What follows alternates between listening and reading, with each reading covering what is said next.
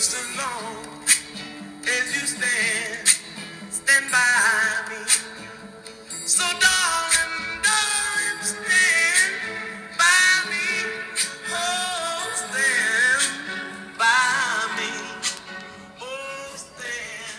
Tervetuloa tänne Jutan ja Mikon pop-kemujen pariin, eli Jumi-kemuihin. Minä olen Jutta. Ja minä olen Mikko. Ja äh, tuossa jo kuulittekin, mikä on tämänkertainen elokuvapolkumme elokuva, eli mistä me puhumme. Puhumme Stand By Me-elokuvasta, joka sijoittuu tuonne 50-luvun Portland, Oregoniin ja kertoo 12-vuotiaiden poikien ystävyyden kesästä ja hetkestä, kun he vielä pitivät yhtä. Tästä tulee mieleen, että mä toivon, että olisi enemmän semmoisia elokuvia, joissa soisi semmoista kappaleet, joilla on sama nimi kuin sillä elokuvalla. Tietysti kaikki James Bondit on semmoisia, mutta niinku ylipäänsä genrerajoja yli pitäisi aina kaikissa elokuvissa pitäisi olla mm. joku kappale, joka on saman niminen Kyllä. kuin se elokuva. Muuten se on jotenkin epäonnistunut niin on. elokuva. Mä jotenkin ajattelen, että ettekö te edes yritä löytää musiikkia, jolla on sama nimi? Sille sen pitää matchata johonkin hittiin Kyllä, joltain kyllä. ajalta. Ja niin kuin tässä se hienosti matchasi, tämä oli Ben E. Kingin Stand By Me, iki äh, vihreä. Mutta siis tämä on Jutan ja Mikon popkemut, eli Jumi-kemut, ja me täällä puhutaan populaarikulttuuriaiheista, ja aina ensimmäisenä me käydään läpi ajankohtainen kysymys, joka on tällä kertaa Mikon keksimä. Sen jälkeen me puhutaan sen kertaisesta elokuvasta, joka siis on tänään Stand By Me viimeinen kesä 1986 vuoden elokuva, jonka on ohjannut Rob Reiner, ja se perustuu Stephen Kingin novelli kautta lyhyt romaaniin nimeltä Ruumis. Ja tämän jälkeen me vielä puhutaan äh, meidän kulttuurisuositukset teille, eli Sweet Chili Dipit, vanhan tuttuun puttuun tapaan. Ja, tota, ja sen jälkeen pää, minä, Jutta, pääsen arvaamaan, että mikä on seuraavan kerran elokuva, polkume elokuva, kun Mikko heittää minulle kolmen, kahden ja yhden pisteen kysymykset. Ja minun on arvattava, mikä elokuva katsotaan siis ensi podcastia varten. Uhu. Ja sen pitää jotenkin liittyä tähän Stand By Me-elokuvaan. Ja täytyy sanoa, että tässä, oli kyllä, tässä on aika moni mielenkiintoisia näyttelijöitä esimerkiksi. Kyllä. Ja myös ohjaaja on mun mielestä tosi mielenkiintoinen. Mm. Niin, mutta tota, ehkä välttämättä ei löydetä sellaista elokuvaa, jossa myös soi Stand By Me. Mutta sitten katsotaan, katsotaan, mitä tapahtuu. Se varmaan se on aika elokuvassa, se on Mä oon superklassinen silleen, niin kuin, että oh, oh, toivottavasti mä en nyt spoilaannut tätä seuraavaa asiaa. Mutta nyt siis ajankohtaisen kysymyksen pariin, eli Mikko, ole hyvä.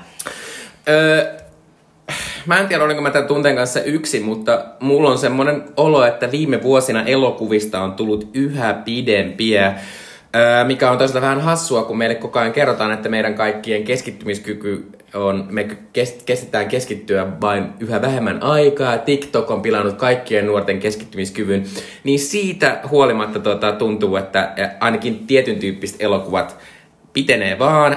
Tänä syksynä tulee leffateattereihin Martin Scorsesen Killers of the Flower Moon, joka kestää kevyet 3 tuntia 26 minuuttia, joka on toki lyhyempi kuin Martinin ennen leffa The Irishman, joka kesti 3 tuntia 29 minuuttia. Ridley Scott on saanut vähän edattua Napoleon elokuvaansa, se kestää leffassa vaan 2 tuntia 38 minuuttia, mutta Scott on nyt kertonut, että koska se on Apple Plusan tuottama, niin sitten Appleen tulee nelituntinen versio tästä Napoleon elokuvassa. Elokuvasta. Napoleon elokuvan pääosassa on siis Hawking Phoenix, joka siis on tämän äh, Stand By Me-elokuvan tähden River Phoenixin veli. Öö, muita tässä tänä vuonna jul- julkaistuja lyhyitä elokuvia on muun muassa Mission Impossible 7, kesti 2 tuntia 43 minuuttia, Oppenheimer kesti 3 tuntia 9 minuuttia, Damien Chazellen Babylon, joka kesti 3 tuntia 2 minuuttia, Indiana Jones 5, joka kesti 2 tuntia 34 minuuttia, John Wick 4, joka kesti 2 tuntia 49 minuuttia, ja nytten perjantaina Suomenkin teatterista tuleva t- vu- syksyn tärkein elokuva oli Taylor Swiftin Eras Tour elokuva, joka kestää 2 tuntia 48 minuuttia. Öö, tota, niin minä haluan jutella vähän tästä elokuvien kestosta ja haluan kysyä sinulta, että miksi leffat on nykyisin näin helvetin pitkiä ja mikä tavallaan, mitä sä ajattelet tä- pitkistä elokuvista? No siis, kun sä sanot mulle, että, että tota, mi, miksi elokuvat nykyisin niin pitkiä, niin se on oikea kysymys, koska siis aikanaan ensimmäinen elokuva, joka oli niin vitun pitkä, että siihen piti oikeasti laittaa tällainen iso viihdeelokuva, että siihen piti laittaa väliaika, ja siinä oikeasti orkesteri soitti musiikkia, ja tavallaan ihmiset kävivät vessassa ja kävivät kahvilla ja tekivät asioita ja tulivat takaisin, oli tuulen viemää vuodelta 39 ja se kesti 3 tuntia 58 minuuttia. Eli käytännössä vähän niin kuin minisarja, jossa laitettaisiin niin tällaisiksi ne, neljään osaan. Niin, tai voin sanoa, niin kuin, että yksi minun kaikkein lempisarja Fleabag, sen yksi kausi kestää vähemmän kuin tuo. Niinpä, mutta niin kuin, se oli aikanaan sellainen suuri tapaus ja siinä oli aihe, oli tällainen valtava asia, Amerikan sisällissota ja siinä seurattiin yhtä suurta sukua ja sen edesottamuksia ja samalla kerrottiin amerikkalaisten tarina, ää, tarina ää, niin kuin, e, eri puolille joutuneista ihmisistä ja tavallaan myös kerrottiin yksi, yksittäisiä pienempiä asioita, niin kuin vaikkapa ää, orjuudesta ja, ja, ja muutenkin. Että se oli sellainen niin kuin valtaisa, niin kuin sellainen saaga dynastiasta. Ja, ja tavallaan se oli, se oli hyvin, hyvin perusteltu, se niin romaanihan se peruste oli ihan helvetin pitkä myös. Mutta tota, mut, mut mikään ei oikeastaan perustele sitä, että nykyiset kaikki elokuvat on yhtä pitkiä kuin tämä Tuulen viemää, joka siis todellakin oli valtaisa ponnistus. Niin, toi väliaikahan on mahtava idea. Mä oon silleen, että mä olisin ihan fine, jos se mm. leffa kestää kaksi, kolme ja puoli tuntia, jos siinä olisi Suomessakin väliaika. No siis, mutta mennään takaisin. Tai ylipäänsä miksi, elokuvissa. Miksi elokuvat kestää nykyisin kolme tuntia? Sen takia, että ne kuvataan digille, eikä niitä oikeasti tarvitse kuvata filmille. Ja filmi maksaa. Filmi on sellainen asia, jota täytyy fyysisesti leikata. Ja jokainen, niin kun, jokainen jokainen senttimetri, jokainen metri filmiä, niin se täytyy kehittää, se täytyy käsitellä oikealla tavalla, se on, se on myös hyvin, hyvin herkkä, arka, ja se, se aiheuttaa niin sen, että ihmiset, ihmiset miettivät hyvin tarkkaan, mitä he kuvaavat, koska se jokainen ylimääräinen kuvattu millimetri ja metri maksaa. Eli, tota, eli tämä on niin se pääasiallinen syy, että koska olemme siirtyneet digiin, me emme enää kuvaa filmille, vaan kuvataan määrättömiä aikoja niin kuin digitaaliseen tavallaan niin kuin laitteeseen, joka tallentaa, eikä ole mitään mitta-aikamäärää, kuinka paljon sinne oikeastaan voidaan laittaa sitä kamaa. Sinne voidaan laittaa ikuisuuksiin. Ja sitten toisaalta meillä on mahdollisuuksia että me voidaan kuvata sama tilanne monella useammalla kameralla. Kamerat on kevyempiä, niitä on, niitä on helpompi käyttää, niitä saadaan käyttöön johonkin kuvaustilanteeseen ihan eri tavalla kuin ennen. Niin tavallaan se, se tota, yltäkylläisyys on aiheuttanut sen, että meillä on vaan helvetin pitkiä asioita liikaa. Mutta toi nyt on yksi asia, tekninen niin kuin puoli. Joo, toi... mutta toi on varmaan aivan oikea, oikea juttu. Ja tavallaan itselle tulee tuommoisesta mieleen kuitenkin se, että kun varsinkin kun nämä tämmöiset isot autorohjat, niin kuin Martin Scorsese tai Ridley Scott tai äh, äh, Nolan tekee näitä, niin mulle tulee välillä sellainen olo, niin kuin, että kun me, me ollaan Jutan kanssa kummatkin kuitenkin joskus kirjoitettu ja, ja meille aina sanotaan silleen kill your darlings, että sä et mm-hmm. voi pitää kaikkea. Niinpä. Niin tavallaan tuntuu, että näille nykyohjaajille kuka ei sano, niin ne on silleen, Ihan mitä vaan, Niinpä. sinne vaan. Ja sitten samaan aikaan meillä on edelleen author-tyyppejä, niin kuin vaikka Aki Kaurismäki, joka kuuluisasti kuvaa vain ne ennalta ö, ajattelemansa kuvat, eikä yhtään ylimääräistä. Ja ne elokuvat on juurikin tällaisia 90 minuutin, alle, alle tota 100 minuutin niin kuvia. Niin, tota, niin, niin se on edelleen tehtävissä, mutta tietysti Kaurismäki kuvaa filmille. Ja tämä on niin kuin, jälleen tullaan takaisin siihen teknisyyteen. Mutta sitten, muistatko Mikko, jossain vaiheessa muistan, että sulla oli ainakin vähintään sellainen vitsi siitä, että elokuvat on niin kalliita, että pitää kyllä olla aika pitkä elokuva, että se tavallaan niin kuin maksaa itsensä takaisin. Että jos minä maksan elokuvasta 15 euroa, niin kyllä mä nyt mieluummin menen katsomaan sen kolmen tunnin spektaakkelin. Minä saan enemmän sille samalla rahalla.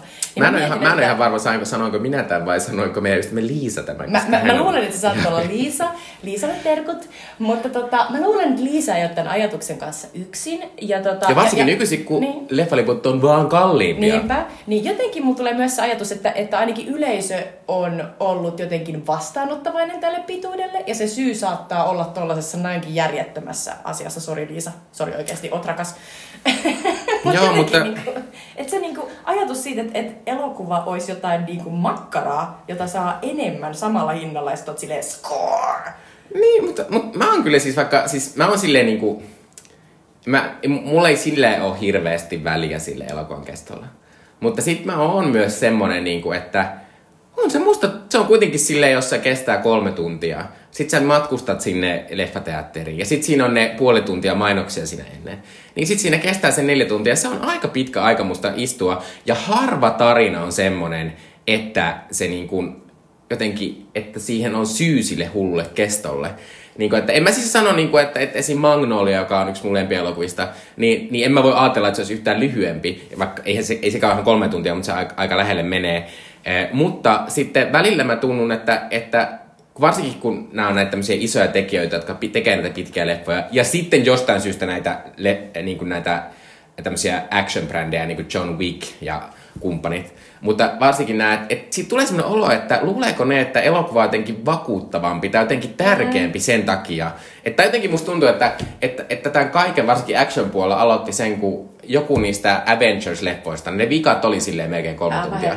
Mutta ne toki oli silleen semmoinen kulma, kulminaatiopiste semmoiselle jokaiselle. Mutta mä oon silleen, niin kuin, että Indiana Jones vitosen ei tarvi kestää kolme Ja, tuntia. ja Indiana Jones vitosen läpi istuneena, niin voin todeta, siinä oli liikaa toimintakohtauksia. Eli siinä oli liikaa niitä sellaisia unohtumaton kohtaus Marrakesin marketissa. Mm. Woohoo! Sä oot silleen, okei, nyt näitä on jo kolme.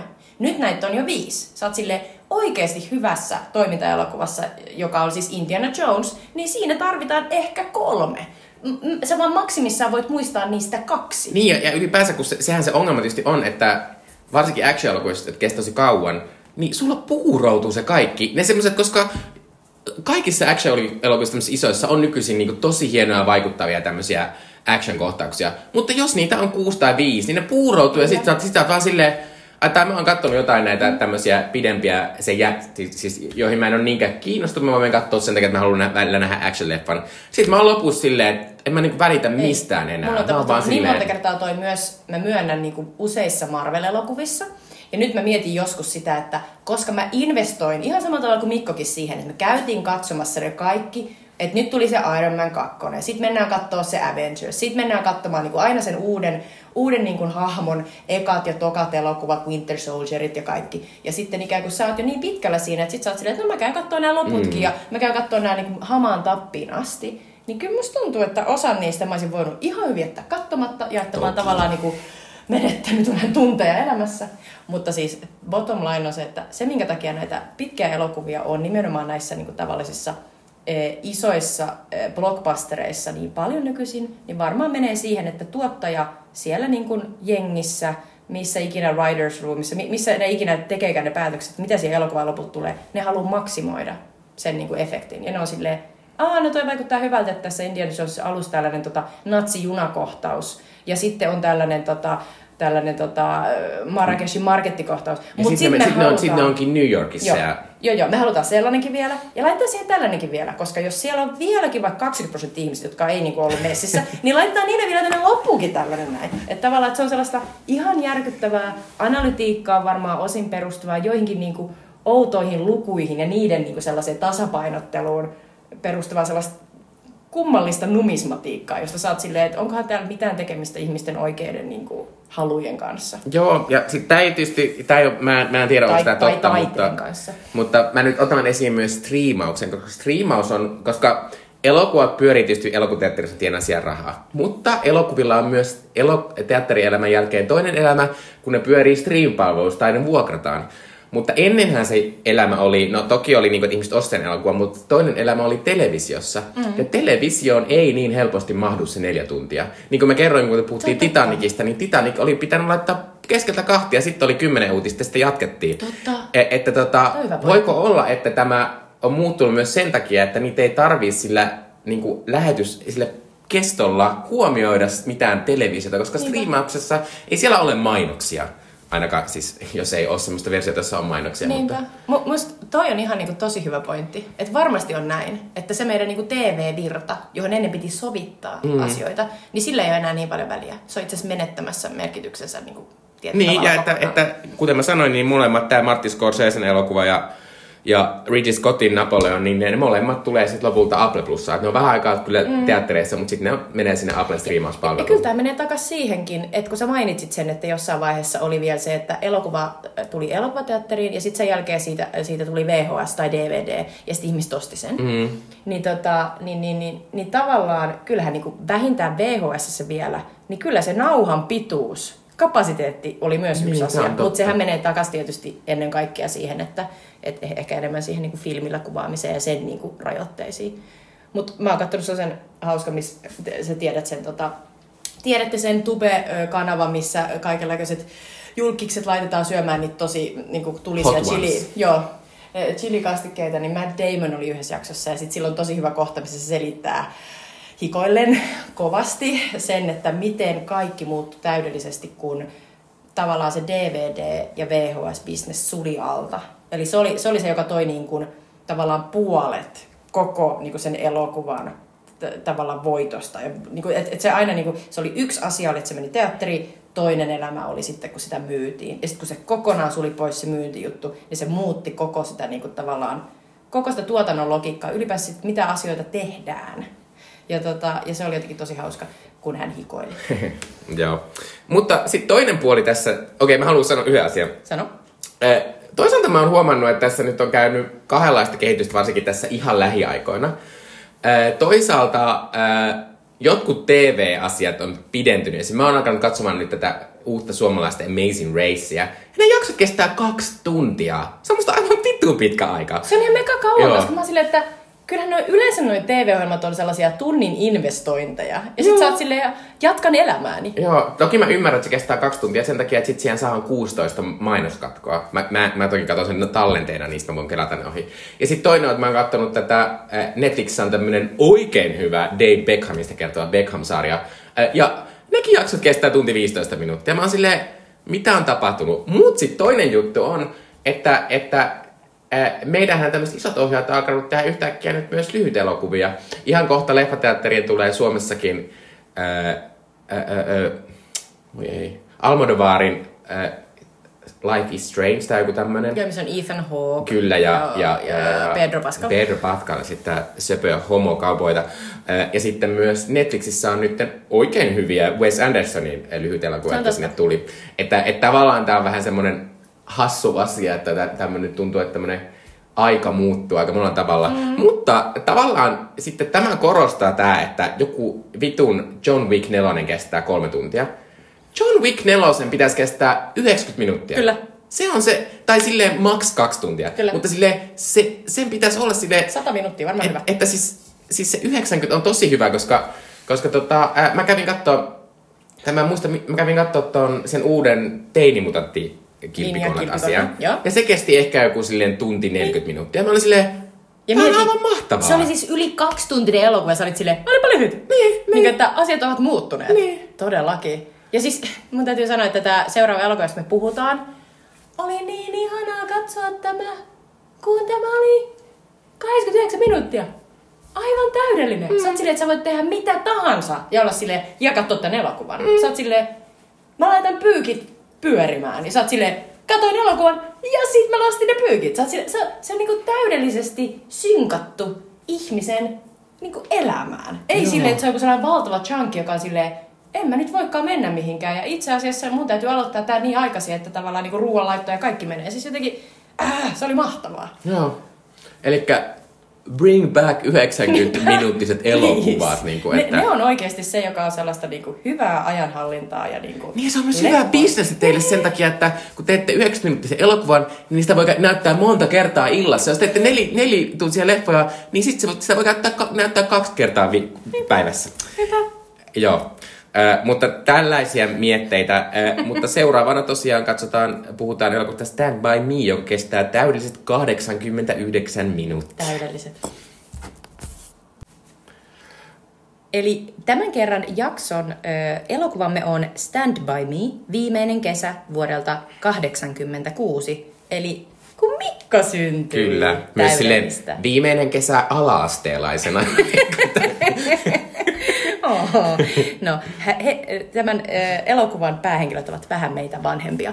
Ö, ohjaaja ö, tällä leffalla on siis Rob Reiner, jonka ö, moni romanttisten komedioiden ystävä saattaa tietää ö, nimenomaan When Harry Met Sallystä, eli kun Harry tapasi Sally loistavasta nerokkaasta elokuvasta Reiner on sen ohjannut. Hän on ohjannut myös sellaisen huvittelu-musiikki pseudo dokkari Spinal Tap sekä äh, Prinsessan ryöstön, jossa on siis muun muassa ihana Robin Wright, Kyllä. tosi nuorena ja kauniina.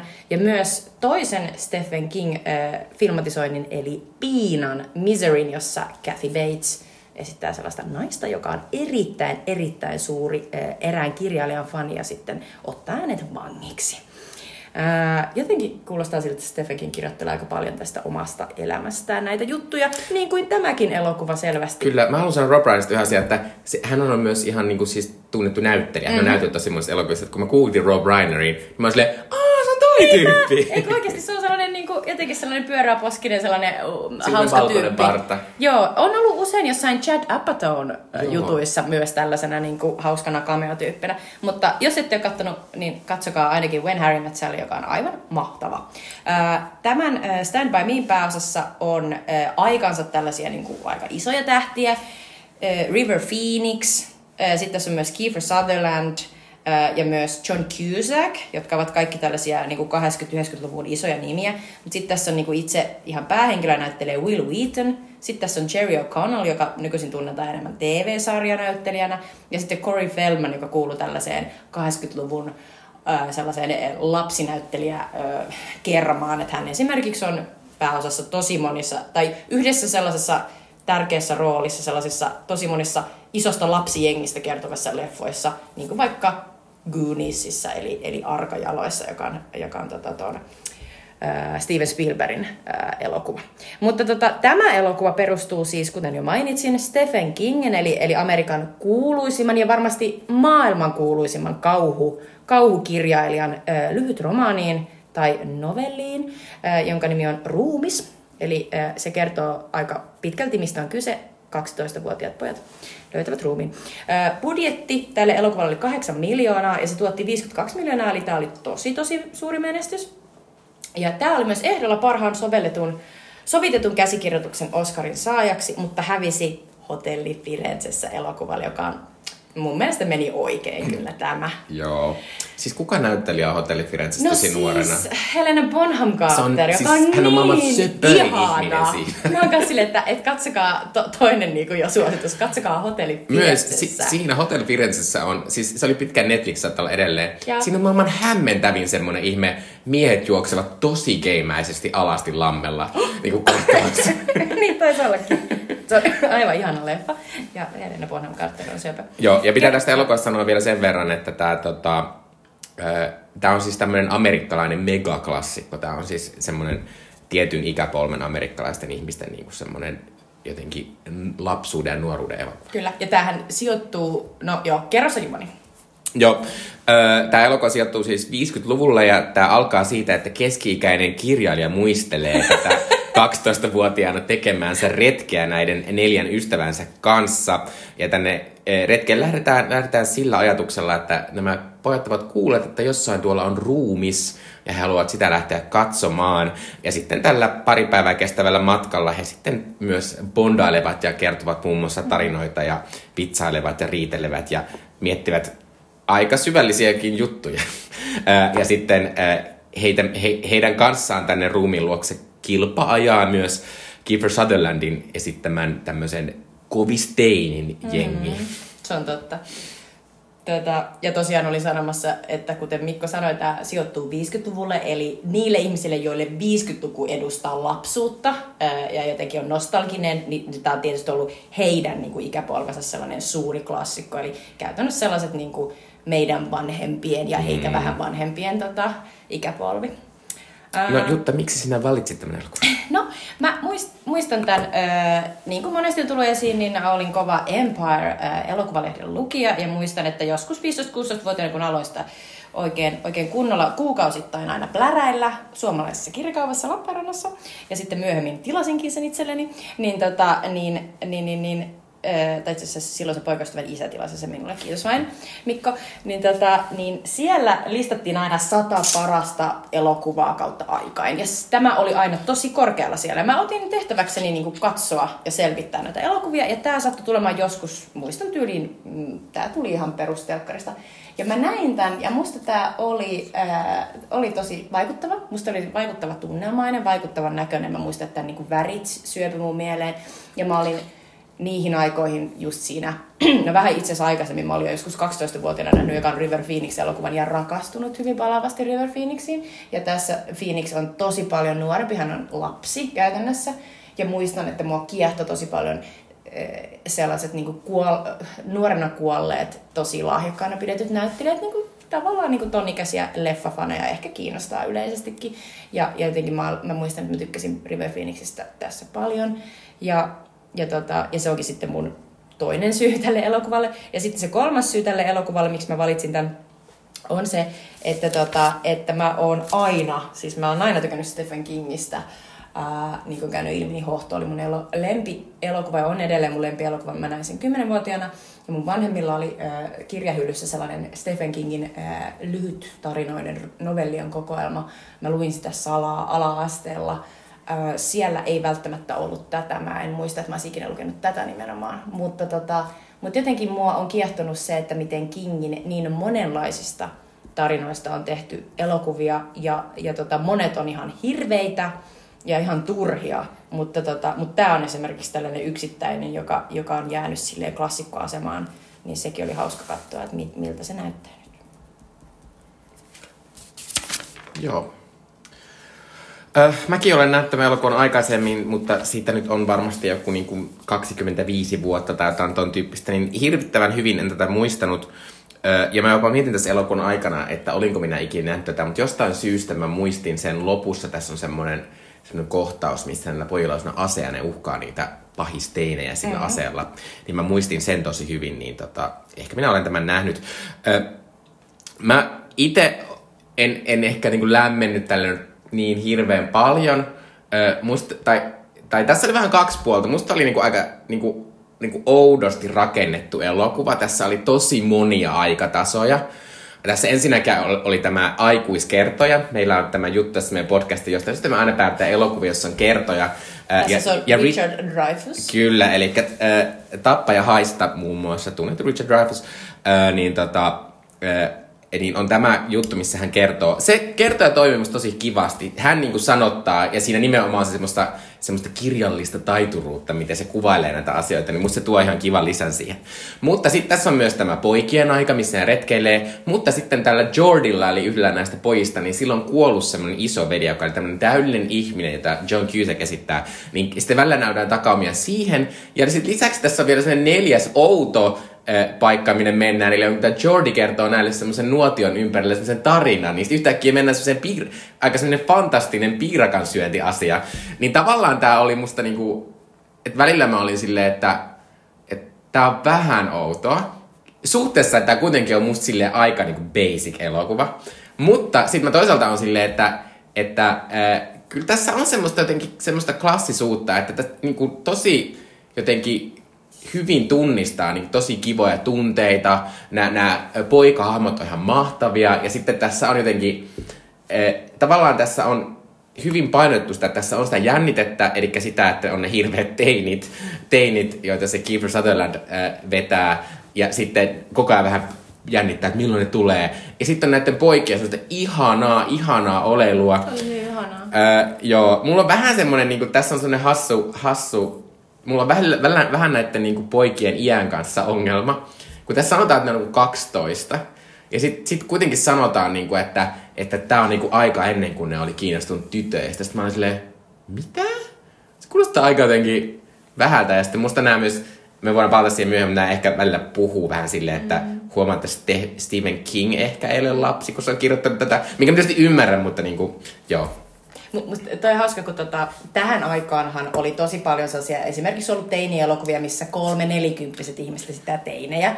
Esimerkiksi Grease-musikaali on tällainen. Ja sitten tässä 80-luvulla ihan just näihin 86-85 aikoihin muun muassa amerikkalainen elokuvaohjaaja John Hughes alkoi te, niinku, roolittaa ihan teini-ikäisiä esittämään teinejä elokuviin. Ja jotenkin tässä elokuvassa – jotenkin aina nostetaan esiin. Ja, ja kyllä se tässäkin erottu, että, että nämä pojat on niinku tosi, että ne, on niinku, ne vaikuttaa 12-vuotiailta, mutta just se, että ne ehkä puhuu vähän, niin kuin, vähän, vähän tota kypsen, kypsemmin kuin, kuin, kuin ehkä niin kuin olettaisiin. Joo, kyllä. Pitää sanoa niin tässä, sori, että mä hyppäsin, mutta tu, että, että se pitää sanoa tässä, että, että tämä tota, Nämä on aivan superhyviä nämä lapsinäyttelijät. Siis, no. siis se, joka estää sitä Vernia, joka on näistä vähän semmoinen hassu, ole, olevina on vähän pullukampi poika, niin se on aivan superhauska, aivan mielettömän hauska ja hyvä. Sillä on Ää... niin ihania juttuja niin kuin sille, että okei, okay, että jos pitäisi syödä yhtä asiaa koko loppuelämä, helppo, peskarkit. Niin. Sille... Kirsikka maksaa peskarkit. No ask, no question about Mutta sitten tota, ja sitten näillä on tosi kiva kemia.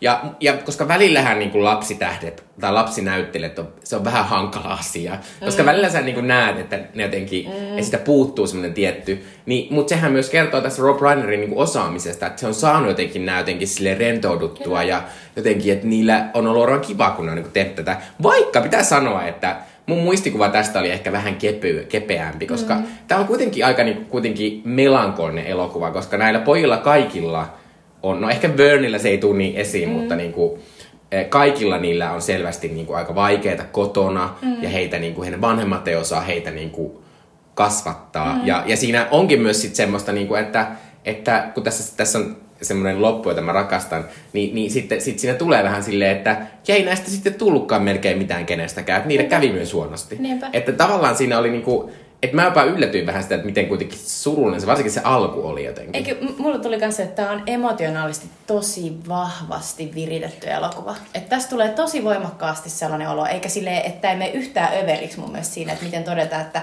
et just sitä Vernia ehkä lukuun ottamatta, koska se oli tuossa sellainen happy go lucky, mm. niin tota, vaikka siinä tosiaan tuodaan, että sitä kiusataan siitä, että se on mukapullukka, niin, tota, niin, niin kaikkien näiden poikien takana on niinku se tarina, että vanhempi on pettänyt ne. Ne on niinku petetty. Mm. Niistä ei ole pidetty huolta. Tai jotenkin vanhempi tai yhteiskunta on pettänyt ne. Ja tässä tuodaan tosi voimakkaasti se sellainen luokka-yhteiskunta-ajatus, että Amerikassa – 50-luvulla ja sitten toisaalta myös 80-luvun niin kuin, aikaan sijoittuvissa, just vaikka niissä John Hughesin teini-elokuvissa tuotiin esille se, että jos sä satut vaan syntymään johonkin tiettyyn perheeseen, missä vanhemmille töitä, tai ne on jotain niin kuin, alemman luokan pal- palkallisia, niin sulla ei ole mitään, sulla ei ole mitään chanssia päästä niin kuin, nousemaan tavallaan, niin kuin, päästä parempiin kouluihin, päästä niin kuin, ylipäänsä hengailemaan rikkaiden niin kuin, lasten kanssa. Mm. Ja tässä, tota, tässä River Phoenixin hahmo on tavallaan niin kuin, superälykäs tietää tämän tilanteen, koko ajan niin kuin, ottaa sen esille vähän silleen, niin kuin, että no, ja, ja vähän niin kuin, on, on niin kuin, tyytynyt siihen, että ainoa mitä hän voi tavallaan tehdä on se, että hän pitää huolta, että hänen paras ystävä, jolla on kirjallinen lahjakkuus, joka pystyy vaikka mihin, niin hän tukee sitä tyyppiä, koska sen omat vanhemmat on niin kuin, täysin unohtanut sen, koska hänen täydellinen isoveljensä on kuollut auto-onnettomuudessa. Ja vanhemmat on aina preferoineet, ainakin tässä ollaan näiden poikien niin näkökulmasta, niin ei tiedetä mikä on totta, mutta ajatus on, että vanhemmat on unohtaneet, olleet, ei ole pitäneet niin paljon siitä pikkuveljestä, on preferoineet sitä isoveliä, kun isoveli on kuollut, niin niin, ja niin isoveli, on, niin kuin... isoveli oli hyvä jossain jalkapallossa, ur- jalkapallossa ja sitten hän on hyvä kirjoittamaan ja sitten tietysti vanhemmat ei jostain sitä... Ja se, siinä, ja se on niinku vähän sydäntä särkevää jopa, varsinkin se River Phoenixin hahmo, kun siinä, siinä on semmoinen kohtaus, missä se niinku jotenkin ehkä vähän liian silleen insightful, tietäen, tietäen niin. kuvaa sitä omaa tilannettaan, sitä, että hän on tehnyt jo yhden virheen, että ei hän tästä enää pääse, vaikka kyllä. hän on 12. Ja, ja se on tavallaan kyllä siis, et, että että tässä on niin jännä, jännä nimenomaan se balanssi, että se on tosi, tosi surullinen se kohtaus, missä River Phoenix kertoo sen, sen onko se Chris se hahmo, mm. ää, niin kertoo Joo. sitä, että miten hän, hänellä ei ole mitään mahdollisuutta. Ja että hän teki virheen, mutta hän ei saa sitä ikinä anteeksi. Mutta sitten tässä kuitenkin on, on semmoisia mahtavia, niin kuin ihan tosi seikkailujuttujakin, semmoinen, semmoinen hauska kohtaus, missä ne on semmoisella jonain, jonain semmoisena niinku romuttamosta, jossa siellä on semmoinen koira, joka on jahtaa niitä. Sitten varsinkin tässä on semmoinen, että niiden pitää ylittää semmoinen rautatiesilta. Ja sieltä tulee se, tulee, se on niinku se on jotenkin, mä jotenkin näin, että se on niin tosi klassista amerikkalaista Kyllä. elokuvaa. Ja siinä oli tosi jännittävä eh, semmoinen tunnelma, kun ne yritti kerätä, kerätä Kyllä. sitä pois. Ja niin kuin... Kyllä, se, sehän menee suoraan takaisin näihin mykkäelokuvan niin klassikkonäyttelijöihin. Tota, yhdellä niistä on sellainen just tollainen niin kuin, ö, ö, juostaa junan edessä niin kuin, ö, kohtaus elokuvassaan. Ja jotenkin se, se oli tosi hauskaa ja jännittävää. Ja tavallaan niin kuin, klassista elokuvan tekoa siitä, että näytetään sille, että okei, niiden pitää mennä tämän sillan yli okei, okay, tämä on junaratasilta. Sitten ei näy junaa. Ne lähtee sillalle. Sille katsotaan tuleeko se juna. niin ne etenee helvetin hitaasti, koska Burn menee niin, nelikoon. Sitten, sitten tuleeko se juna. Sitten silleen, juna tulee. Niin kuin, sä tiedät, mitä tapahtuu, mutta niin jotenkin se on vaan silti tosi hauska. Niin, ja toki sä myös tiedät, että ei ne nyt liiskaan Ei todellakaan, mutta silti se on jännittää. Ja se on niin kuin, tavallaan, että siitä käytetään hyödy, hyö, hyödyksi niin kuin elokuvan klassisia keinoja. Just sitä leikkausta, odottamista, niin kuin, tavallaan sitä, sitä odotuksen kasvattamista ja sitten sitä niin kuin purkautumista. Joo, ja ylipäänsä, ylipäänsä mä tykkään myös siitä, että että se alku tälle leffalle on niin, musta jotenkin tosi semmoinen, mistä niinku helposti innostuu siitä, että tämmöiset teinit kuulee, tai siis 12-vuotiaat kuulee, että tuolla metsässä muuten on sellainen kuollut tyyppi. Niin. Oletteko te nähnyt kuollutta tyyppiä?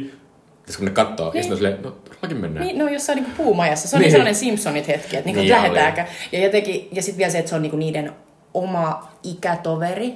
Jotenkin se sellainen ajatus, että se olisi voinut tapahtua niille Mm. niinku kelle tahansa. Ja, Ja varsinkin, kun se oli, sehän oli jäänyt junan alle. Niinpä, sekin vielä. Ja jotenkin tota, ää, musta jotenkin, musta oli hauska, kun sä kuvailit sitä, että tässä on oudosti niitä aikatasoja, että se oli vähän niin kuin hämmentävää.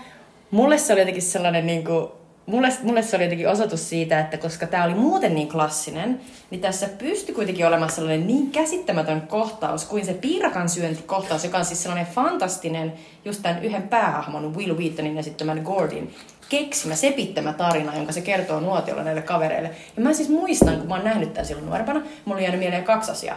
Ilmatokohtaus ja piirakasyöntikohtaus. Ja tässä on siis sellainen aivan klassinen, tosiaan nämä pojat menee sellaiseen kivaan tota, lampeen, ja sitten kun ne nousee sieltä ylös, nyt jälleen kerran sä arvaat, että jotain on tapahtunut, kun ne on silleen, nyt tuntuu jotain ikävää, sitten on silleen, ei helvetti. Ja tässä on sellainen klassinen juttu, missä ilmatoja löytyy joka paikasta, myös ilmeisesti pippelistä. Kyllä. Ja, Mutta pitää sanoa sitä ilmana sen verran, että mä niin olin silleen, "Ugh", koska mun lapsuuden pahin dra- tra- trauma oli se, että yhdessä semmoista paikasta, missä me käytiin uimassa, niin, niin joku, yksi mun semmonen vähän niinku tuttu niin. oli saanut sieltä ilmaa, mä olin nähnyt sen, niin jälkeen mä aina oli, jälkeen aina kun siellä kävi, niin tolle piti katsoa. Mulla ei ikinä ollut ilmatoja, mutta se oli niin traumaattinen, tai ei traumaattinen kohta, mutta mä heti olin silleen, ai pidä juuta ihan hirveetä. ei, kun se oli, sehän on ihan mieletön. Ja toi, mä muistan, kun mä näin tämän, niin mä, aina kun mä kävin uivassa, jossa mä olin ihan silleen, se on vähän sama kuin näkee tappaja aina sen jälkeen pelkää aina haita.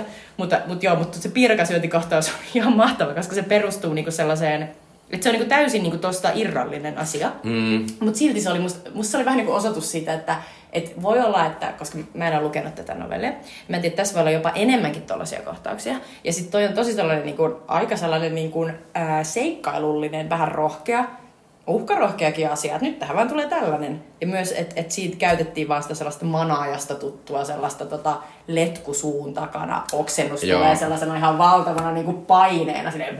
Siis silleen fun fact, mä rakastan sitä, kun ihmiset oksentaa letkoissa. Ja varsinkin, kun ne oksentaa tolle, tolle letkusuuntaan. Letkusuuntaan. Niin, että sä vaan näet sen au, suu, ja sitten tulee se... Varsinkin tossa, kun se oli vielä semmoista, se, kun ne, se, siinä piirakan syönti, kisassa syötiin näitä jotain mustikkapiirakaa ja tämmöistä, niin se oli semmoista sinistä.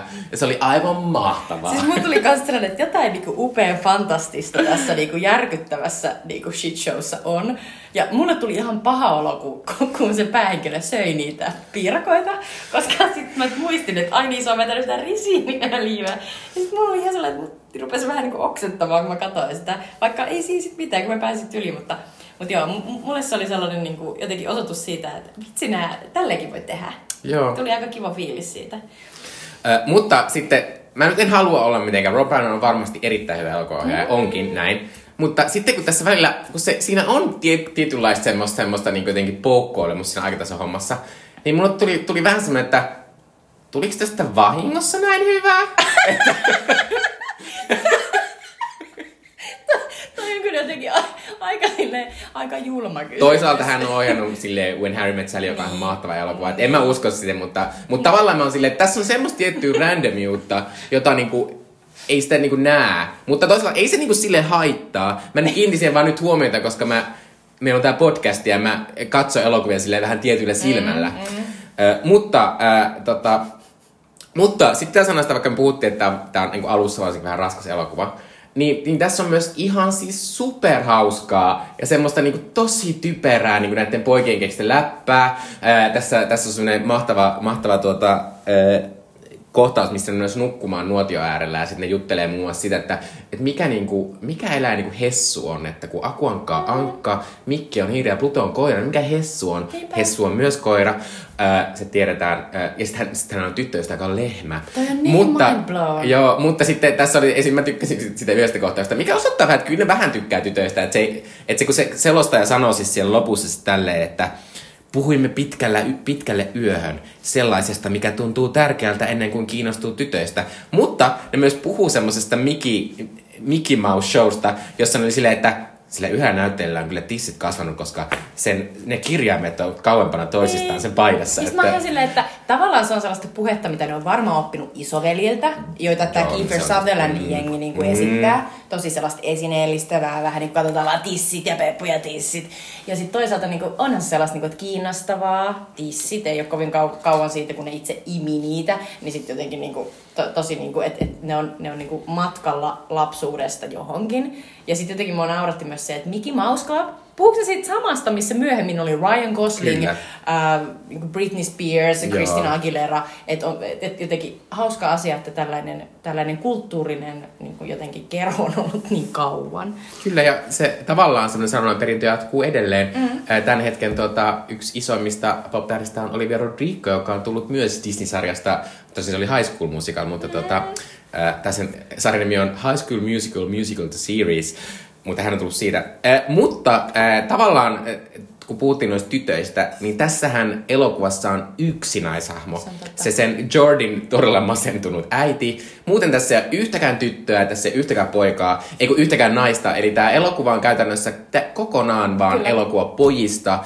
ja niinku kasvamisesta. Ja Kyllä. tavallaan, tavallaan myös silleen myös semmosista niinku selvästi jonkinlaisesta semmosesta, että millaisia, millaista niinku, millaisia paineita pojat kokee siitä, että millainen pitää niinku olla. Mm. Vaikka tämä on niinku aika vanha elokuva, niin tässä kuitenkin voi tunnistaa semmosia eh, en nyt halua sanoa toksinen maskuliinisuus, mutta semmoisia teemoja, mitä nykyisin käsitellään siis, aika paljonkin. Ehdottomasti, ja varsinkin niiden, niiden tota isovelklaanin kautta, jotka on tosi sellainen niin kuin, oh boy, niin kuin, että jotenkin, jotenkin tykkäsin tosi paljon niin kuin Kiefer Sutherlandin sellaisesta, niin kuin, sellaisesta näätä, näätä tai rottamaisesta sellaisesta niin kuin, jotenkin sellaista vittuilusta. Just se, että sitten tässä on tosi paljon tällaista mustavalkoisuutta niiden, mm-hmm. niiden niin kuin ikäpolvessa, koska siellä on John Cusack, joka on täydellinen. Ja sitten kaikki muut on perseestään. Mm-hmm. Ja sitten sä oot silleen, okei, mutta niin kuin, että eihän tämä nyt voi olla se koko kuva. Mutta ehkä, siinä, ehkä se kuvaa jotenkin sitä, että miltä ne näyttää niiden pikkuveljen Mm, kautta. Kun ne pikkuveljet silleen, "Mi- mikä, mikä noilla on? Miksi ne on tällaisia älyttömiä niin kuin, sekoilevia tyyppejä? Miksi ne, ei, niin kuin,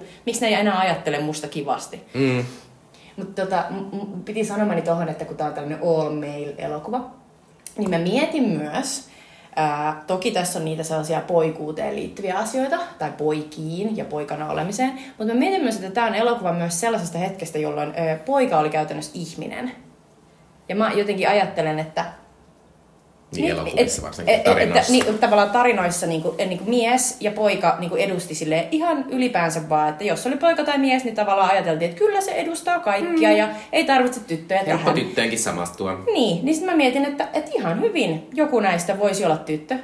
Mutta tietysti se niinku, niinku voisi, voisi vähän sekoittaa, mutta mä, mä oon silleen, että 12-vuotiaana, ehkä, ehkä niiden pitäisi olla vähän nuorempia, koska tytöillä 12-vuotiaana on jo vähän eri meininkiä, tytöt ja pojat alkaa kehittyä eri tahtiin. Mutta tavallaan jos taisi 10-vuotiaiden niin tämä sama tarina, niin silloin niin aivan selvästi siinä voisi olla tyttöjä ja poikia, sillä olisi mitään väliä. Mm, ja mm. jotenkin mä ajattelen, että tässä ei edes tultu ajattele sitä, koska tavallaan tämä on myös ollut sellaiselta aikakaudelta, jolloin pojat on voineet seikkailla, ilmoittaa vanhemmille, että moi, menen tuolle mun kaverille, mä oon kaksi siellä, moi. Ja sitten ne on silleen, no mä menen tolle, mä menen tolle. Ja sitten loput onkin kaikki jossain hemmetin ruumishakureissulla kaksi päivää. Mä oon silleen, kukaan tyttö ei tuohon aikaan voinut lähteä tolla tavalla mihinkään. Niin tavallaan tässä on se realismi, mutta sitten myös se sellainen niin kuin jotenkin, että et entä jos. Mm. Tai että tästä elokuvasta ainakin inspiroituu semmoinen joskus kymmenen vuotta sitten julkaistu semmoinen hittielokuva Super 8. Ja siinä hän oli myös tämmöinen poikajoukko, mutta siinä oli myös Elle Fanning mukana, eli hän oli sitten tyttönä päässyt mukaan. Kyllä, kiintiö tyttö. Ö, mutta tota, mä haluan jutella vähän River Phoenixista, koska River Phoenixissa oli tämmöinen eh, suuri, suuri nouseva tähti, eh, joka oli nousemassa tosi eh, isoksi tähdeksi. Erityisesti hän on tunnettu nykyisin ehkä matkalla Idahoon eh, elokuvista, ku- Ja elokuvasta, myös Indiana Jones kolmosesta, Kyllä. jossa hän alussa esittää nuorta Indianaa. Jo, josta me ollaan tehty podcasti. Ö, mutta sitten River Phoenixillä kävi siis näin, että tota, hän siis kuoli huumeiden yliannostukseen eh, 23-vuotiaana vuonna 1993. Johnny Deppin eh, omistama Viper Roomin ed- edustalla, Kyllä. Ö, ja tota, joka on siis tämä klubi. Ja sitten tota, äh, sitten River Phoenixista tulee semmoinen olo, että E- Ja sitten tietysti että mulle tärkeä asia on, että River Phoenix on siis Haakin Phoenixin veli. Mm. Ja Haakin Phoenix on niinku yksi mun Ja lempinäyttelijöistä. he ovat siis tällaisesta hippiperheestä, jossa sisarukset asuivat jossain teltassa ja, ja kiersivät Amerikkaa. Ja heitä on siis Summer, Liberty, Rain, Rain. ja sitten Leaf, nykyinen Wahkiin ja sitten tota River. Kyllä.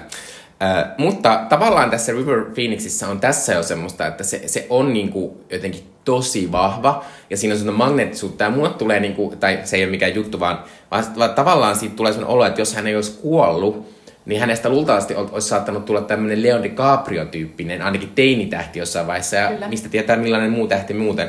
Että, että tavallaan, ja sitten River Phoenixissa, siihen jotenkin, vaikka mä en ole siis katsonut monia kanssa elokuvia, eikä se, te- eikä se tietysti ehtinyt tehdäkään kauhean monia elokuvia, niin siihen liittyy semmoinen tietty mysteeri ja semmoinen niin kuin jotenkin, ei tietysti siihen, kun se on kuollut, mutta jotenkin, vielä jotenkin erityisesti, että siinä oli vähän semmoinen, mikä sen nimi on?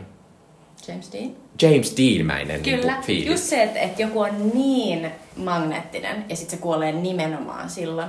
River Phoenix oli jo, se oli jo pikkasen silleen niin kuin, siitä pystyi näkemään mun mielestä jo sen, että se oli jonkinnäköinen narkki siinä vaiheessa, kun hän teki muun muassa sellaisen The Thing Called Love-elokuvan, jossa on sellainen nelikko kavereita, ne haluaa kaikki tulla isoiksi country-tähdiksi ja yksi heistä on Sandra Bullockin esittämä tyttö, joka lopussa huutaa Hello New York, I'm coming! Tai jotain vastaavaa, se oli mahtavaa, koska se oli Sandra Bullockin eka leffarooli ja näin, mutta, niinku, mutta siinä elokuvassa sen mä näin joskus kymmenvuotiaana. Mä ajattelin, että ei luoja, että miten hyvän näköinen mies on, ja se on ihana tukka. mutta nyt kun mä oon kattonut se uudestaan, mä oon silleen, se näyttää siltä, että se hikoilee koko ajan ihan vitusti ja on sellaisen niinku kylmän hien peitossa. Ja sitten mä oon silleen, onpa outoa, että lapsena ei yhtään huomaa tota, vaan vaan silleen, onpa kiihkeä, mm. onpa ihana. Eikö joo? Mutta tota, mut, mut, mut se, on kyllä, se on tosi sääli. Usein miettii myös silleen, että et mitä, mitä Leonardo, niin kuin Leon DiCapriolla oli kotiasiat kunnossa, hänellä oli tuki, mm. häntä tuettiin, koska mä mietin, että, mitä, niin kuin, että River Phoenix, niin kuin, että, että, että jotenkin, että, että hänestä olisi voinut tulla jotain samaa, jos hän, hänestäkin olisi pidetty huolta. Että Kyllä. hänelläkin olisi ollut niin kuin sellainen tuki, koska varmasti, ja sama kuin tässä elokuvassa on Corey Feldman, joka siis on tehnyt sellaisen todella niin kuin, siis karmean, koska se sisältö on niin karmea dokkari siitä, että miten häntä hyväksikäytettiin Hollywoodissa, kun hän oli nuori, ja miten siellä on sellainen valtava niin kuin, niin kuin pesä oikein pedofiileja, jotka on silleen käyttäneet hyväksi nuoria niin kuin näyttelijöitä. Ja, siis ihan varmasti voi olla, niin kuin, ei voi ikinä tietää niin kuin loppujen lopuksi, mutta et, et vaikka River Phoenixinkin tarinan taustalla jotain tollasta. Mutta mut et, et just, että et se on ihan hirveetä olla tavallaan lapsinäyttelijä Hollywoodissa, jos ei susta todellakin, niin kuin, jos ei sulla ole joku tosi hyvä niin kuin, turva. Joo, mutta mm, onnen surullista ja kyllä sitten kun mä sitten luin tähän liittyen taas Wikipedia Pediasta River Phoenixista, niin kyllä mä olin siis, koska siis Hawking Phoenix oli siinä tilanteessa, kun se veli kuoli. Ja, tota, ja sitten mä olin myös yllättynyt, niin että muun muassa yksi Red Hot Chili Peppersin jäsen oli semmoinen tyyppi, jonka kanssa se oli ollut vetämässä niitä huumeita. Joo, ne niinku- Red Hot Chili Peppersin tyypit, nehän oli ihan super niin kuin sellaisia humejäviä. Joo. Että tavallaan on myös vähän traagista nähdä River Phoenix tässä niin kuin tosi nuorena mm. sen takia, kun tietää, että tietää mitä on tulossa. Että se jotenkin lisää ehkä tähän elokuvaan vähän sitä semmoista melankolisuutta. Niinpä. Se on niin, se on niin, kaikki on niin tota, alussa ja taivas on avoinna vielä. Mm.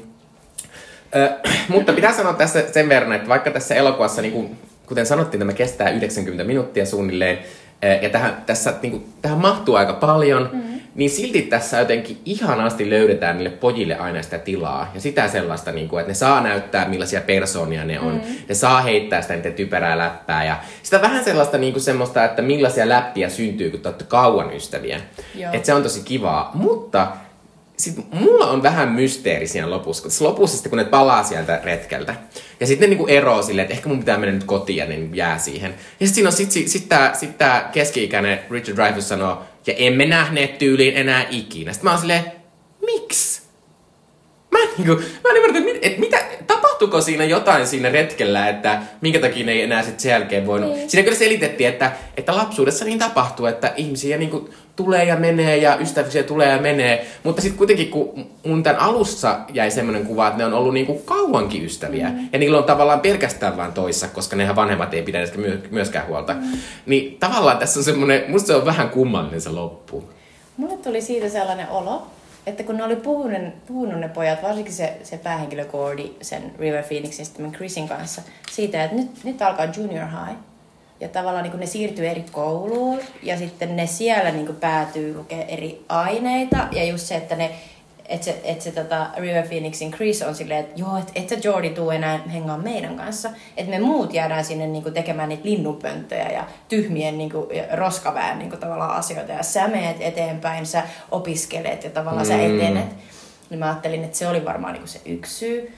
Ja sitten jotenkin mulla on itselläni ainakin kokemus kans jotenkin lapsuudesta se, että, että, tota, että asiat voi muuttua tosi nopeasti. Niin kuin sellainen, niin kuin, että, että yhtäkkiä niin kuin, sä muutatkin koulua ja kaikki sun kaverit jää jonnekin. Ja sit sä oot vaan silleen, okei. Okay. Ja tavallaan niin kuin, että tavallaan vaikka sulle on voitu se kertoa, niin eihän se nyt niinku rekisteröidy, ei se mm. asia niinku, että sitten kun se tapahtuu, niin sitten se tapahtuu. Ja tavallaan toi, että et koulussakin niinku yhtäkkiä sä muutat eri kouluun ja sitten siellä onkin niinku jotenkin eri, eri niinku jengi, kenen kanssa sä puljaat, niin se on kyllä jännä. Mäkin jotenkin mietin, että et, et oliko siinä vielä niinku joku, joku asia, mikä siinä jää niinku kertomatta, mutta tavallaan mä tykkään siitä ellittisyydestä. Mm-hmm. Että siinä tavallaan jää silleen, niin kuin, että, että mikä se oli se juurisyy. Oliko se se vaan, että, että tavallaan sitä ei voi, sitä ei voi niin kuin välttää sitä, sitä niin kuin luokkaeron niin, niin, mut, ja mä myös ajattelin vähän sitä silleen, niin kuin, että voiko siinä olla joku semmoinen, koska tähän idea tietysti on se, että tämä, tämä 40 Richard Dreyfuss kertoo siellä, että tämä oli tyyli hienoin asia, mitä hän on ikinä tehnyt. Niinpä. Eh, niin tavallaan, että onko siinä semmoinen, että tämä kokemus on niille pojille kaikille niin iso, että tavallaan mm. sen jälkeen ne kaikki oli muuttunut jotenkin. Mm. Ja sitten ne ei enää sopinutkaan keskenään, että vaan se Chris ja sitten Jordi. Mm. Varsinkin kun siinä lopussahan se, se Jordi on se pääosa esittää ja se Richard Dreyfuss esittää sitä Jordia niin kuin vanhempana niin, niin se niin Jordi on alussa aika semmoinen, niin kuin, niin kuin, ei nyt pelokas, mutta semmoinen, että se on vähän sen Chrisin varjossa ja etsii se turvaa tosi paljon. Ja sitten lopussa hän niin kuin, vähän niin kuin pelastaa sen Chrisin sillä, että hän tarttuu siihen aseeseen ja hän sanoo sille Keeper Sutherlandille, että nyt lähdet vittuun tai minä mm. aamun sinut. Äh, niin tavallaan, että et ehkä siinä sitten on joku semmoinen, että ehkä se kertoo siitä, että mä en jotenkin päässyt tähän elokuvaan silleen kauhean tunteelle sisään, että mä en kokenut sitä niin mielettömän isona tapahtumana, mutta ehkä se niinku sitten tälle Richard Dreyfussille oli ja näille muillekin tyypeille niin. ja sen takia ne vähän niinku... No se oli ollut aina sellainen niinku tavallaan aika niinku... Siinä on se kohtaus, missä se on kerännyt muilta niinku kolikot ja menee siihen niinku kyläkauppaan. Mm. Ja sitten kyläkauppias selittää sille, oletko sinä sen, sen kuolleen pojan pikkuveli, että se oli kyllä upea pelaamaan jalkapalloa sitten kyselee sieltä kaikkea, se, on vaan silleen, se vastailee vaan silleen, en tiedä, en tiedä, en osaa sanoa. Ja sitten sä oot silleen, että no, tuolla tavallahan niinku, tavallaan lapset vastailee niinku, ehkä aikuisille, tonnikäiset esiteinit. Mutta kyllä siinä tulee myös sellainen olo, että se on, niinku, se on tosi niinku, jotenkin tottunut siihen seinä, seinävaaterooliin. Se ei niinku, uskalla, eikä se ajattele, että muita varsinkaan aikuisia kiinnostaa. Ja se on jotenkin sellainen niinku, se on niin kuin sopeutunut siihen, että se on niin kuin, ja sillä ei ole väliä, mm. niin sittenhän siitä tulee tosi voimakkaasti että nyt, nyt se ottaakin sen niin kuin aktiivisen roolin ja, ja että se muuttaa koko dynamiikkaa. Mm. Mutta niin kuten, kuten Mikko sanoi, niin tämä elokuva, tässä, tässä on aivan mielettömiä sellaisia niin kuin poikien välisiä outoja ja mua myös raivostuttavia välillä asioita, niin kuin esimerkiksi se Corey Feldmanin hahmo, niin se niin kuin toistuvasti sitä kiusaa sitä Bernia silleen, että se aina niin kuin jotenkin silleen säikäyttää sen, ja sitten aina kun se hätkähtää, niin sitten se aina lyö sitä kaksi kertaa. Ja sitten mä oon ihan silleen, lopeta lyöminen! Mutta, mutta jotenkin tajuva, että niillä on sellainen dynamiikka siinä. Hmm. Ja sitten tavallaan se Burnkin, niin siinä, siinä se vaan niin jatkaa, eikä se siitä ole moksiskaan. Ja sitten toisaalta ne tietää, että, että sillä Corey Feldmanin hahmolla, jonka nimi on joku Duchamp, No anyway, mutta, mutta silloin siis, että et se, että se on noin, noin tollanen ylpeä ja vähän, niin kuin, vähän niin kuin törkeäkin, niin sit silloin niin kuin tosi kauhea niin kuin tavallaan salaisuus, jota se koko ajan, jota se ei pysty niin kuin peittelemään, että sen korva on sulatettu päin jotain hemmetin hellaa, kun sen isä on niin hullu ja kiduttanut sitä, niin sit tavallaan mm. sitten koko ajan tulee sellainen olo, että ne kaikki ymmärtää koko ajan, että no toi on tollanen. Mm. Ei sille mitään voi, että, niin kuin, että annetaan se anteeksi. Se on.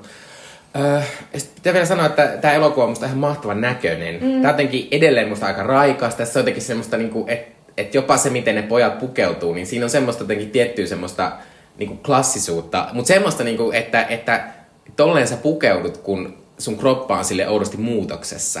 Et niillä, koko, että niillä on koko ajan vähän, että osa niillä on ehkä vähän liian tiukka teepaita mm. ja ton tyyppistä. Ja, tää, ja se on ihan mahtavaa. Ja sitten tää on niinku tosi, tosi niinku kivan jotenkin silleen, kun tässä ollaan paljon siellä niinku amerikkalaisessa metsässä mm. ja on sitä junaraidetta ja kaikkea tällaista. Ah, toi on muuten hyvä juttu. Tää oli, sen takia mulle tulee tästä myös nostallinen olo, että kun mä oon ollut pienen niin paljon niinku sellainen metsä, säheltäjä, että mä oon ollut mm. silleen takametsässä, etumetsässä, sivumetsässä, ja sitten ollut silleen, aah, tuolla on joku tollanen puro. Seuraan sitä niin kauan, kunnes tulee sellainen, ihan hirveä nälkä, sitten syö jotain ketun leipiä ja sitten äkkiä takaisin kotiin. Mutta jotenkin tässä on se sama meininki, että luonto on lähellä, se on jännittävää, mm. sinne voi mennä, siellä voi seikkailla, etenkin niinku, ja just se, että ne on niin ihanan näköisiä, mä menisin kuolla, kun se on niin ihanan näköinen se päähenkilö, se Will Wheaton, joka on sellainen venähtänyt, tosi niin kuin pitkä ja hoikka ja sellainen snadi. Mm. Että jotenkin sitten tulee sellainen että se on... ihminen, joka on muutoksessa, just niin kuin se kuvasit mm. tosi hienosti. Se on ihanan näköinen. Ihan vaan se, niin kuin sen kroppa on niin mahtava. Joo. Mutta sitten pitää sanoa myös tästä, kun me puhuttiin vähän näistä lapsinäyttelijöistä, mm-hmm. niin tavallaan aina kun näkee tämmöisiä elokuvia, missä on lapsinäyttelijöitä, niin niihin, niitä ei oikein voi katsoa silleen niin kuin tavallaan niin kuin, niin kuin ihan niin kuin tyhjin silmin, vaan että kun sä tiedät millaisia niistä on tullut niin kuin mm. aikuisena. Ja se Corey Feldmanillahan on ollut tosi surullinen niin kuin elämä ja, ja, ja, ja, se, ja sille, sillä on tapahtunut ihan hirveitä asioita. Sitten on River Phoenix, me tiedetään millainen nolo yliyrittäjästä Jerry O'Connellista on tullut. Se on totta. Ja ylipäänsä, se on niin limanen. Että niinku, ja sit mä, mä oon myös silleen, musta Kiefer Sutherland tässä aika niinku hyväkin jopa, se on niinku ihan hauska. Mutta mä koko ajan silleen, mä niin innosin 24 sarjaa. Mä inhoan aikuista Kiefer Sutherlandia. Niin. Ja siis mulla oli ihan sellainen, no joo, mä en mene siihen, mutta tota, mut joo, mä, samaa mieltä. Ihan samaa mieltä. Joo. Ja mun piti vielä sanoa tuosta, kun sä sanoit, että tämä näytti ihanalta, niin piti sanoa, että tämä on jotenkin niin makeen värinen, että tästä tulee jotenkin se sellainen just niin kuin se Great Outdoors. Ihan sellainen, niin kuin, että kaikki, niin kuin taikuu, kun sellainen suuri unelma siitä, että miltä mm. Amerikka voi näyttää. Mm. Just sellaiselta, niin kuin, että nyt saavutaan tänne ja ihan helvetin upeita niin kuin pine trees, havuja, ihania niin kuin vesiä ja just sellaista preeriaa. Sä tuut sinne ja sä oot vähän niin kuin, että tää pitää vallottaa, se näyttää upealta. Mm. Siinä on just sellainen, niin kuin, että, että pojat leikkii intiaaneja ja karjapaimenia ja jotenkin sellainen niin kuin, tietynlainen niin kuin, maanläheiset sävyt, sitten on kuvattu sellaisella upealla, niin kuin, että se rakeisuus siitä filmistä toistuu, kun tätä katsoo nyt Viaplayssä. Ja sä oot vaan silleen, näyttää upealta. Ja sitten tässä on myös ihan käsittämättömän voimakas takavalo, mitä käytetään tosi monesti, että ne näyttää enkeleiltä ne päähahmot, että niillä on sellainen aivan mieletön, mitä käytettiin niin kuin klassisessa niin kuin Hollywoodissa silleen, Garbolla ja, ja Marlene Dietrichillä on sellainen niin kuin kolme valoa tulee. Ja sitten yksi oli sellainen takavalo, joka toi niille sellaisen upean halon. Niin näillä, näillä jätkillä on myös samanlainen. Se on tosi kivan näköinen. Kyllä. Mutta tota, äh, tämä on klassikko ja kannattaa katsoa. Äh, tosiaan tämä kestää 9 minuuttia, että laita vaikka pesukone päälle ja Tämä kerkee kivasti katsoa siinä pesukone sille. Ja löytyy Viaplaysta. Kyllä. Äh, ja tuota, myös esimerkiksi Blockbusterista. Ja meidän pitää vielä käydä läpi meidän lempihetket. Ai niin, totta, anteeksi. Meillä, on, nämä, meillä on tässä aina tämmöinen äh, Jutan leffanörttihetki ja sitten Mikon homohetki. Niinpä. No pitäisikö, kumpi kertoo ekana? Kerro sä ensin, koska okay. mulle ei ihan selvää, mikä se mun on. Okei, okay, okei. Okay. Mun äh, leffanörtin lempihetki äh, oli, kun John Cusack tulee tähän elokuvaan. Äh, se on, tässä se esittää tosiaan sellaista täydellistä isobroidia, joka on loistava jalkapalloilija ilmeisen niin kuin charmantti ihminen ja sitten ihana isoveli, joka sille huomioi pikkuveliä ja huomioi pikkuveljen erityislaatuisuuden, tajuu, että pikkuveli on tosi, tosi innostunut ja, ja lahjakas kirjoittaja, lukee sen juttu ja kannustaa sitä. Ja sitten jotenkin on tosi sellainen selkeästi tässä sellainen komea. Tätä, niin nyt, nyt on jotenkin vaikea nähdä nyt, kun näkee John Cusackia, joka on silleen, miten sitä kuvailisi?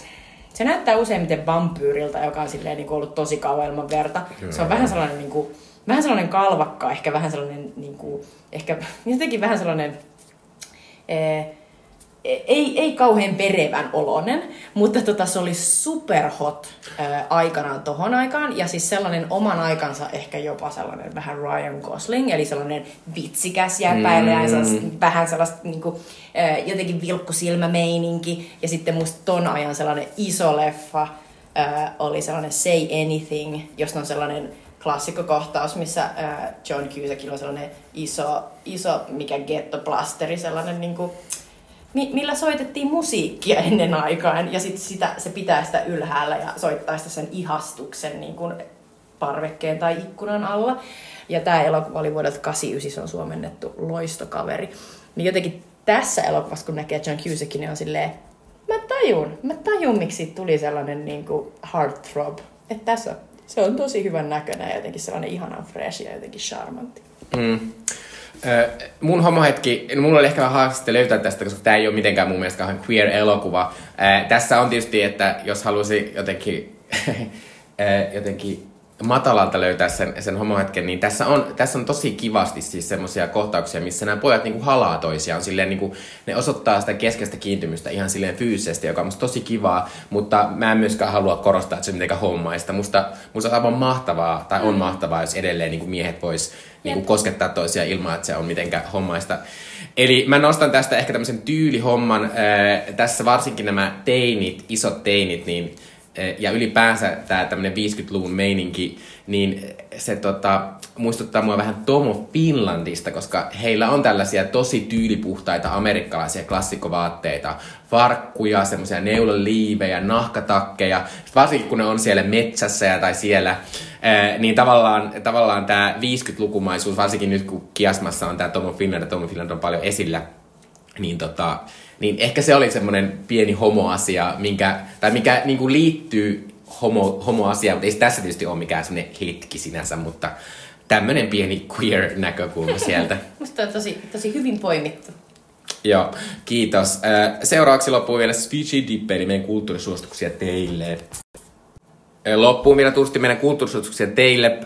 Minä ostin tuossa parisen kuukautta sitten äh, Nintendo Switch-konsolin, äh, mitä olen halunnut pitkään sitten Prismassa oli se alennuksessa, niin sitten ostin sen. Äh, ja voin sanoa, että yksi syy miksi ostin sen, niin oli uusi, uusi Zelda-seikkailu, joka oli juuri tullut ulos ja tota, sitä mainostettiin hirveästi ulkona. Minua on aina kiinnostanut Zelda hirvittävästi, mutta minä olen ikinä pelannut Zeldaa aikaisemmin. Ja Zelda on siis tietysti varmaan kaikille tuttu tämmönen Nintendon me, toinen megabrändi. Nintendo on Mario ja Nintendo on Zelda. Mm. Ja niissä molemmissa juoni on aina se, että jonkun pitää pelastaa prinsessa. Zeldassa Link pelastaa Zeldan ja sitten tota, Mariossa Mario pelastaa Peachin. Muistat, että mä olin jossain vaiheessa silleen, että mitä? Eikö Zelda olekaan sen sankarimiehen mm, nimi? Mutta se on tosiaan sen prinsessan nimi, jota pelastetaan. Ei vaan se on Link. Äh, mulla on tämä uusi Zelda, mutta minä en nyt suosittele sitä, koska äh, minä sitten googlettelin Zeldaa, kun olin ostanut tämän uuden pelin. Ja sitten luin, että, että kuusi vuotta sitten, 2017, julkaistiin Breath of the Wild-niminen Zelda-peli, joka on yhtä hyvä, jolle tämä uusi on jatkoa, ja sitten minä hankin sen uuden Breath of the Wild-pelin, ja, ja nyt minulla on vähän suru puserossa, koska minä olen ihan kohta saamassa tämän pelattua läpi. Tämä Zelda on siis, siis, tämä Breath of the Wild on valittu monessa äänestyksessä yhdeksi maailman kaikkein parasta e- peleistä, ja varsinkin tämä on pidetty niin kuin, tyylin kaikkien, aikoina, ka, kaikkien aikojen parhaimpana tämmöisenä open world-pelinä. Open world-peli on siis semmoinen, että, että se hahmo vaan päästään semmoisen maailmaan, joka on suunnaton ja avoin, ja sit sä vaan niin kuin, liikut siellä ja suoritat tehtäviä ja sillä tavalla tutustut tähän. ja tämä on todella upeeta. Tämä Zelda ei ehkä ole silleen niin kuin, mitenkään erityisen näyttävä peli, ja tässä toistuu aika paljon kaikki samat asiat, ja on niin kuin, samantyyppisiä niin kuin, paikkoja koko ajan. Mutta mä oon siis pelannut tätä Zeldaa nyt aivan siis helvetisti. Aivan käsittämättömän Montako paljon. tuntia? No kun sitä ei näe siellä, Ai niin, mikä, mikä on ehkä parempi. Joo. Koska siis... Tai ainakaan minä en ole löytänyt sitä tietoa Joo. sieltä. Mutta äh, joka ikinen kerta mä oon tuntunut, että mä oon löytänyt jotain uutta. Tässä on tosi hieno rytmi. Tässä ei siis äh, ole, äh, tämä Link ei mitenkään kasva silleen, että se saisi jotain e- experience-pisteitä ja sitten saisi jotain leveleitä ja se paranisi silleen, vaan Link äh, tota, paranee sillä, että se, se suorittaa tämmöisiä, te, se etsii tämmöisiä temppeleitä ja temppeleistä suorittaa semmoisia tehtäviä sitten, sieltä saa semmoisia palloja ja sitten kun tietty määrä palloja, niin sä voit saada sillä pallolla jotain. Mutta nekin on tietysti aika ison työn takana, mutta sinänsä niin kuin esimerkiksi taisteluista ei saa mitään, niin kuin, mikä parantaa sua. Sillä voi saada niin kuin tavaroita ja tämän tyyppistä. Mm-hmm. Niin tässä ei ole semmoista grindaamista, mikä tämmöisessä open world peleissä on musta aika välillä ongelma.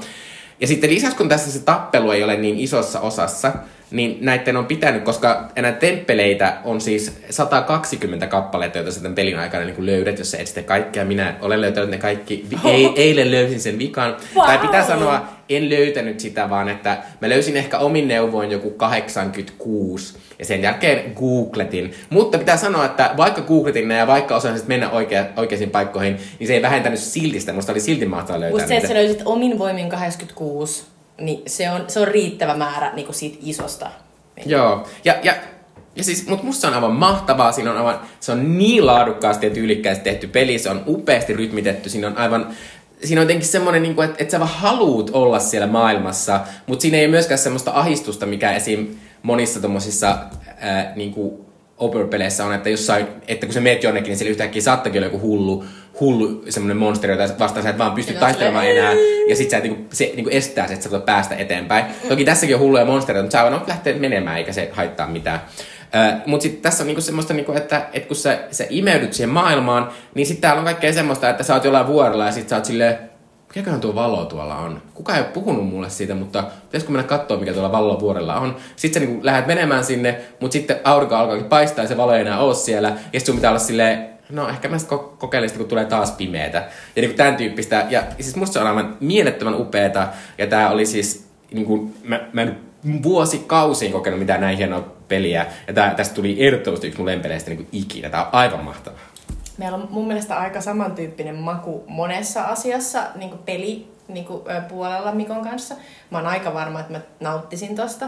Ja mulla on ehkä nyt sellainen, että mä alan mä toivon, että mä elän tarpeeksi pitkään, että mä ei kokeilla näitä asioita, koska mulla on sellainen olo, että mä todellakin haluaisin hommata Nintendo Switchin ja sitten tehdä ton saman. Mutta mä oon vaan silleen, mä en voi tehdä sitä nyt. Mutta kymmenen vuoden sisällä, mä niin lähden siitä, että kymmenen vuoden sisällä, mä silleen, ja sit niinku sitä voi silleen narrow it down viiden vuoden sisällä. Mutta niinku, mut jotenkin, te, siis toivottavasti olen nelossa, koska olisi tosi ihanaa kokeilla. Mut pitääpä sanoa Nintendo Switch sen verran, että mä oon siis sellainen ihminen, mä en tykkää nettipeleistä, mä en tykkää sotapeleistä, mä en tykkää first person Ihan peleistä. Sama, sama, sama. Ää, niin sit mä, sit mä, kun mä ostin tämän Switchin, niin mä olin, siis Nintendo on kaksi isointa brändiä, jotka tekee kaikista parhaiten. On nämä tämmöiset Zelda-tyyppiset kivat seikkailupelit ja Mario-tasohyppelyt. Ja mä oon silleen, mä tykkään lähinnä noista kahdesta kentästä. Et miksei mulla aikaisemmin ollut tätä? Niin, toi on tällainen kysymys, koska me ollaan oltu molemmat Mikon kanssa sellaisia PlayStation-tyyppejä. Kyllä. Niin sitten silleen, hmm. Joo. Mutta siis aivan ihana puhe ja todellakin ihanaa, että sä jotenkin löysit ton ja, ja se on ollut tosi mahtavaa. Joo, ja mä oon nyt vähän surullinen tosiaan, kun mä oon seuraan kerran, kun mä pelaan sitä, niin mä tiedän, että mä tuun pääsemään sen läpi. Mutta mut se, mut se, ei, se ei haittaa, koska minulla on aloittamassa Zelda Tears of Kingdom, jonka mä voin aloittaa heti sitten elää, jos haluan. Täydellinen tilanne.